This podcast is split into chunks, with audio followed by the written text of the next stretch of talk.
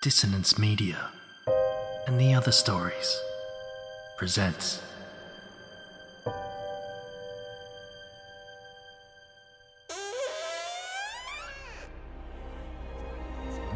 Step into the abyss of After the Gloaming, a gothic fiction podcast that delves into the depths of human emotion, unyielding love, revenge, internal struggles, and restless souls await you in nine haunting episodes where dread, fear, and rare glimpses of eerie happiness linger. Dare to listen on your favourite podcatcher? After the gloaming beckons. Search now, but beware. Innocence will be left behind.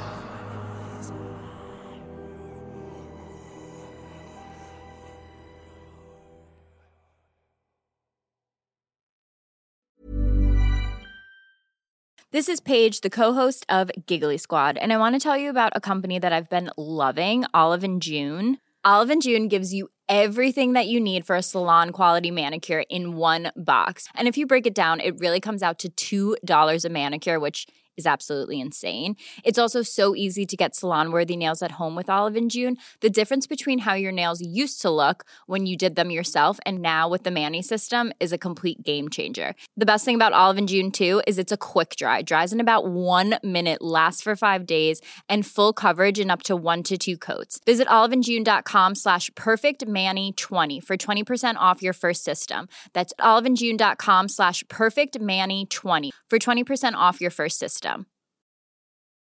Hey, I'm Ryan Reynolds. Recently, I asked Mint Mobile's legal team if big wireless companies are allowed to raise prices due to inflation. They said yes. And then when I asked if raising prices technically violates those onerous two year contracts, they said, What the f are you talking about, you insane Hollywood ass?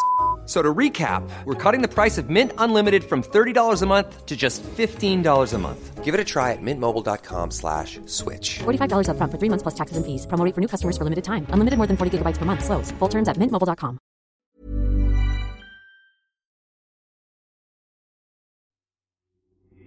These aren't the stories your mother told you. No, these are the other stories.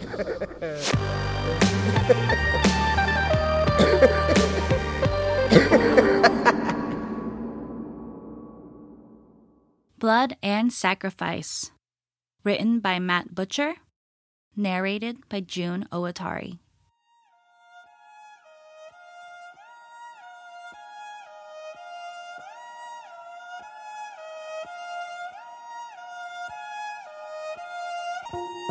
Witchcraft is wildly misunderstood nowadays. It's all angsty teenagers lighting candles in graveyards and reciting incantations they found on the internet.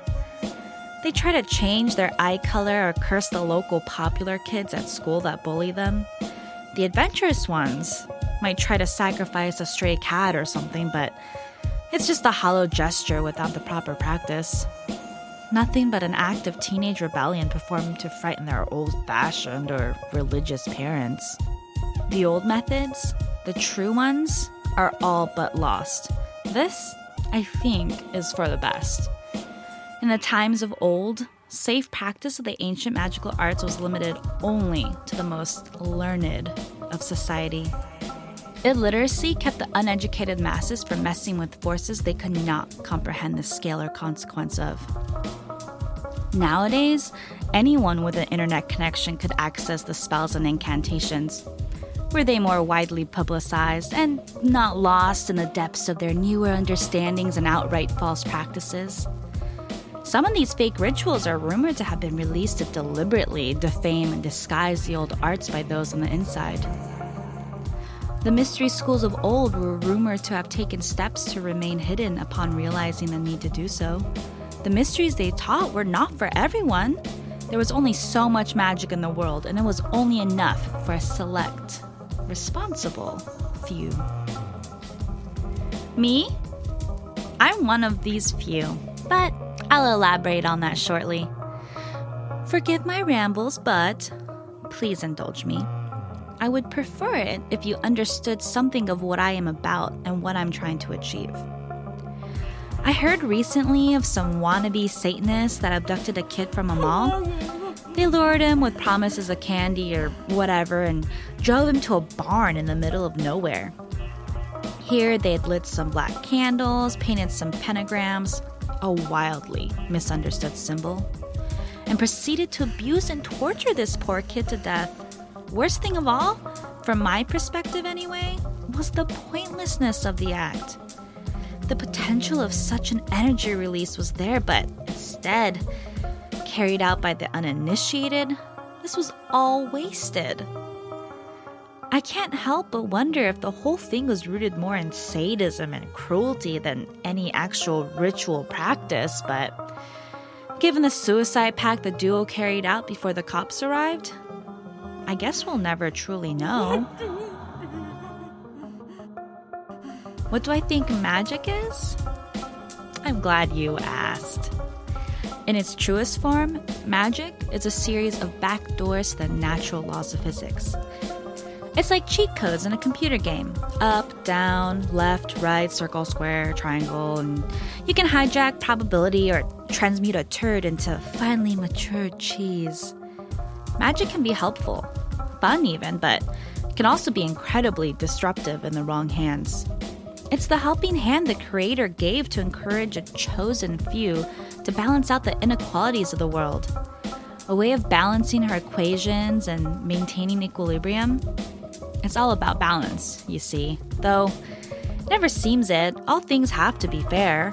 This often translates to one person's misfortune balancing out another's prosperity, which, to uninitiated minds, may seem unfair, but the balance is still most certainly there.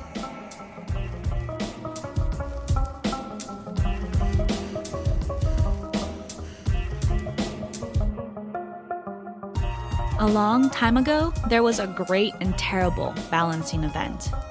There had formed a group of magical practitioners who had banded together with the intention of saving the ever darkening world from itself. They were a clandestine collection of men and women that lived in colonial America.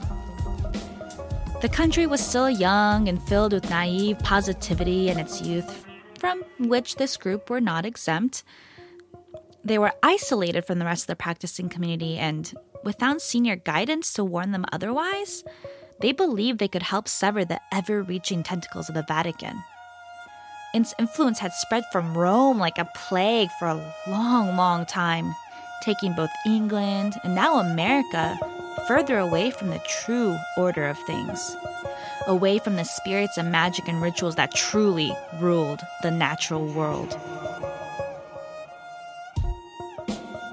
Over the process of a few months, they performed a carefully planned series of rites and rituals until the course of local history began to steer in an altogether more positive direction. Harvests improved, peace reigned, and an older, less pious way of life began to return. Their plan was working. Sadly, without guidance, they weren't to know the consequences of unbalancing her equations. The great fortune they were bestowing on the villages around them had to come at a cost, one that they would have to pay. The changes in these villages had not gone unnoticed by the emissaries of the Roman Catholic Church, and soon these hopeful practitioners found themselves, and all suspected practitioners in the area, swinging from a tree by their necks. Their misfortune had to pay for the fortune they had gifted to others. It was a shitty deal, but it's a valuable lesson that the rest of us are grateful to have. Nowadays, we're far less generous with our practices. To keep things under control, each witch will only cast their spells on their immediate surroundings. We keep our practice for us and ours. Bigger rituals with wider scope are all run through local magic councils, who in turn pass it for consideration to a global governing body we're a lot more careful not to upset the balance. Lesson learned. I know, I know, it's selfish. We have the power to change the world in the course of its history, but we abstain. We're messing with forces bigger than us, though, you understand? We have to be selfish. Otherwise, we run the risk of throwing the balance so far off that we'd all have to give our lives as forfeit. A world without our guiding hand would just be chaos, Trust me on that. Right. I'm almost ready to begin. Are you? God? and pray tell, which God are you pleading to? Jehovah? Allah? Vishnu? They aren't listening, I'm afraid. The only God, the one truly worthy of worship, is the All Mother, the Creator. Sure, there are spirits in all things that heed to her bidding, but she's the one you should be bleeding to. bleeding. like a lamb to the slaughter. Fitting, I suppose. This isn't why we are here today, though. You are not going to die. Human sacrifice is forbidden by the High Council. It generates far too much attention to our cause and dangerously affects the balance, believe me. Such a shame. The power it generates from such an energy release could move mountains, quite literally. As I've read in historical tomes, anyway. No, today we're here to do something else. There, it's finished. In a second, I am going to remove this gag and you won't make a sound. While human sacrifice is forbidden, killing to protect our secrets isn't. Understood? Good. Now drink. Don't worry, it's not poison. You're not dying today, remember?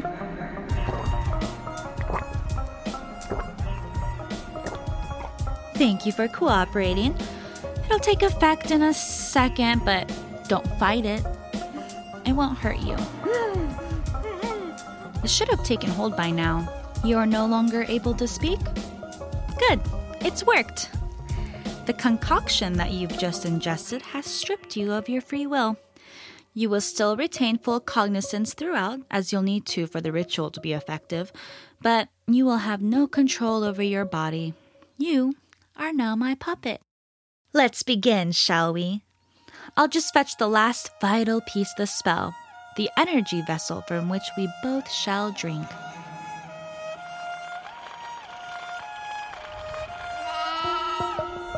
And now, my friend, I shall free you.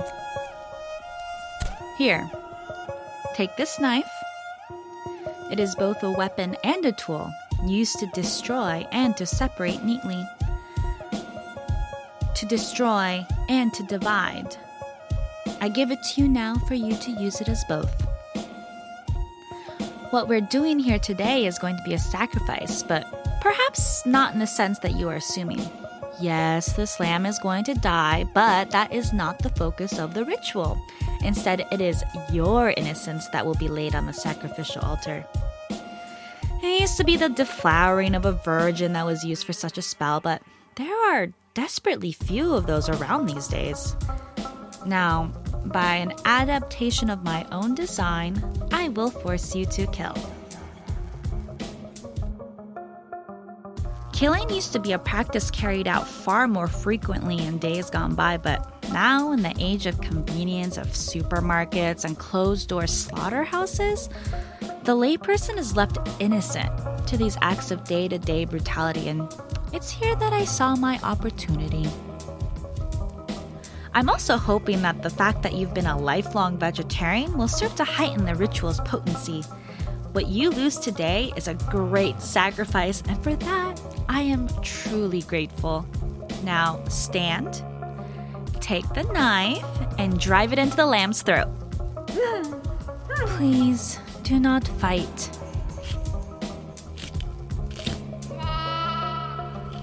All Mother, we give up this sacrifice of innocence lost to you. I beg you to accept it as you did the sacrifices of old. I hope that it is of equal worth to that what I am asking of you, to what I need. Please, All Mother, I only have one request. I ask you, beg you for your forgiveness. I have upset the balance, thrown the equilibrium off kilter. I am plagued by misfortune and mishap at every minute of every day, it has become so significantly dangerous that I don't think I can last another week. Please spare me of this fate, All Mother. Return my innocence to me. I had had such great plans, an extensive series of minute changes that, while small enough to not upset the balance, would steer the world back in our favor. I wanted to complete the work of my ill fated ancestors whose intentions were pure but practice was inept. It was going to be beautiful. A new magic utopia. I just needed enough energy to fuel my rituals. It was only supposed to be a bloodletting, something I have carried out a great many times in the past. I didn't mean to kill her. Look into my heart. You must know that to be true, All Mother. How was I supposed to know she was a hemophiliac?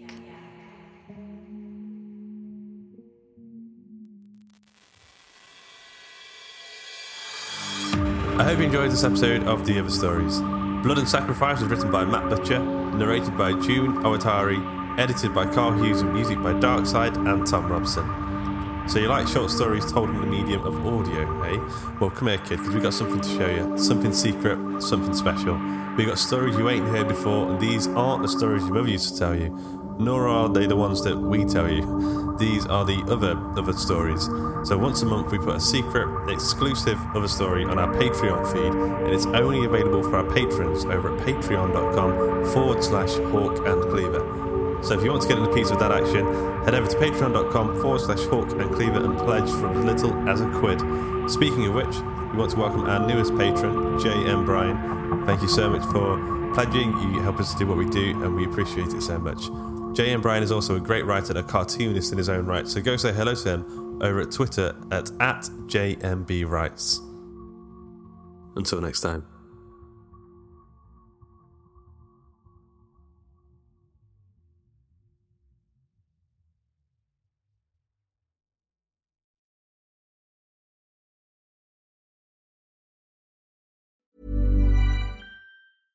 Hey, it's Paige DeSorbo from Giggly Squad. High quality fashion without the price tag. Say hello to Quince.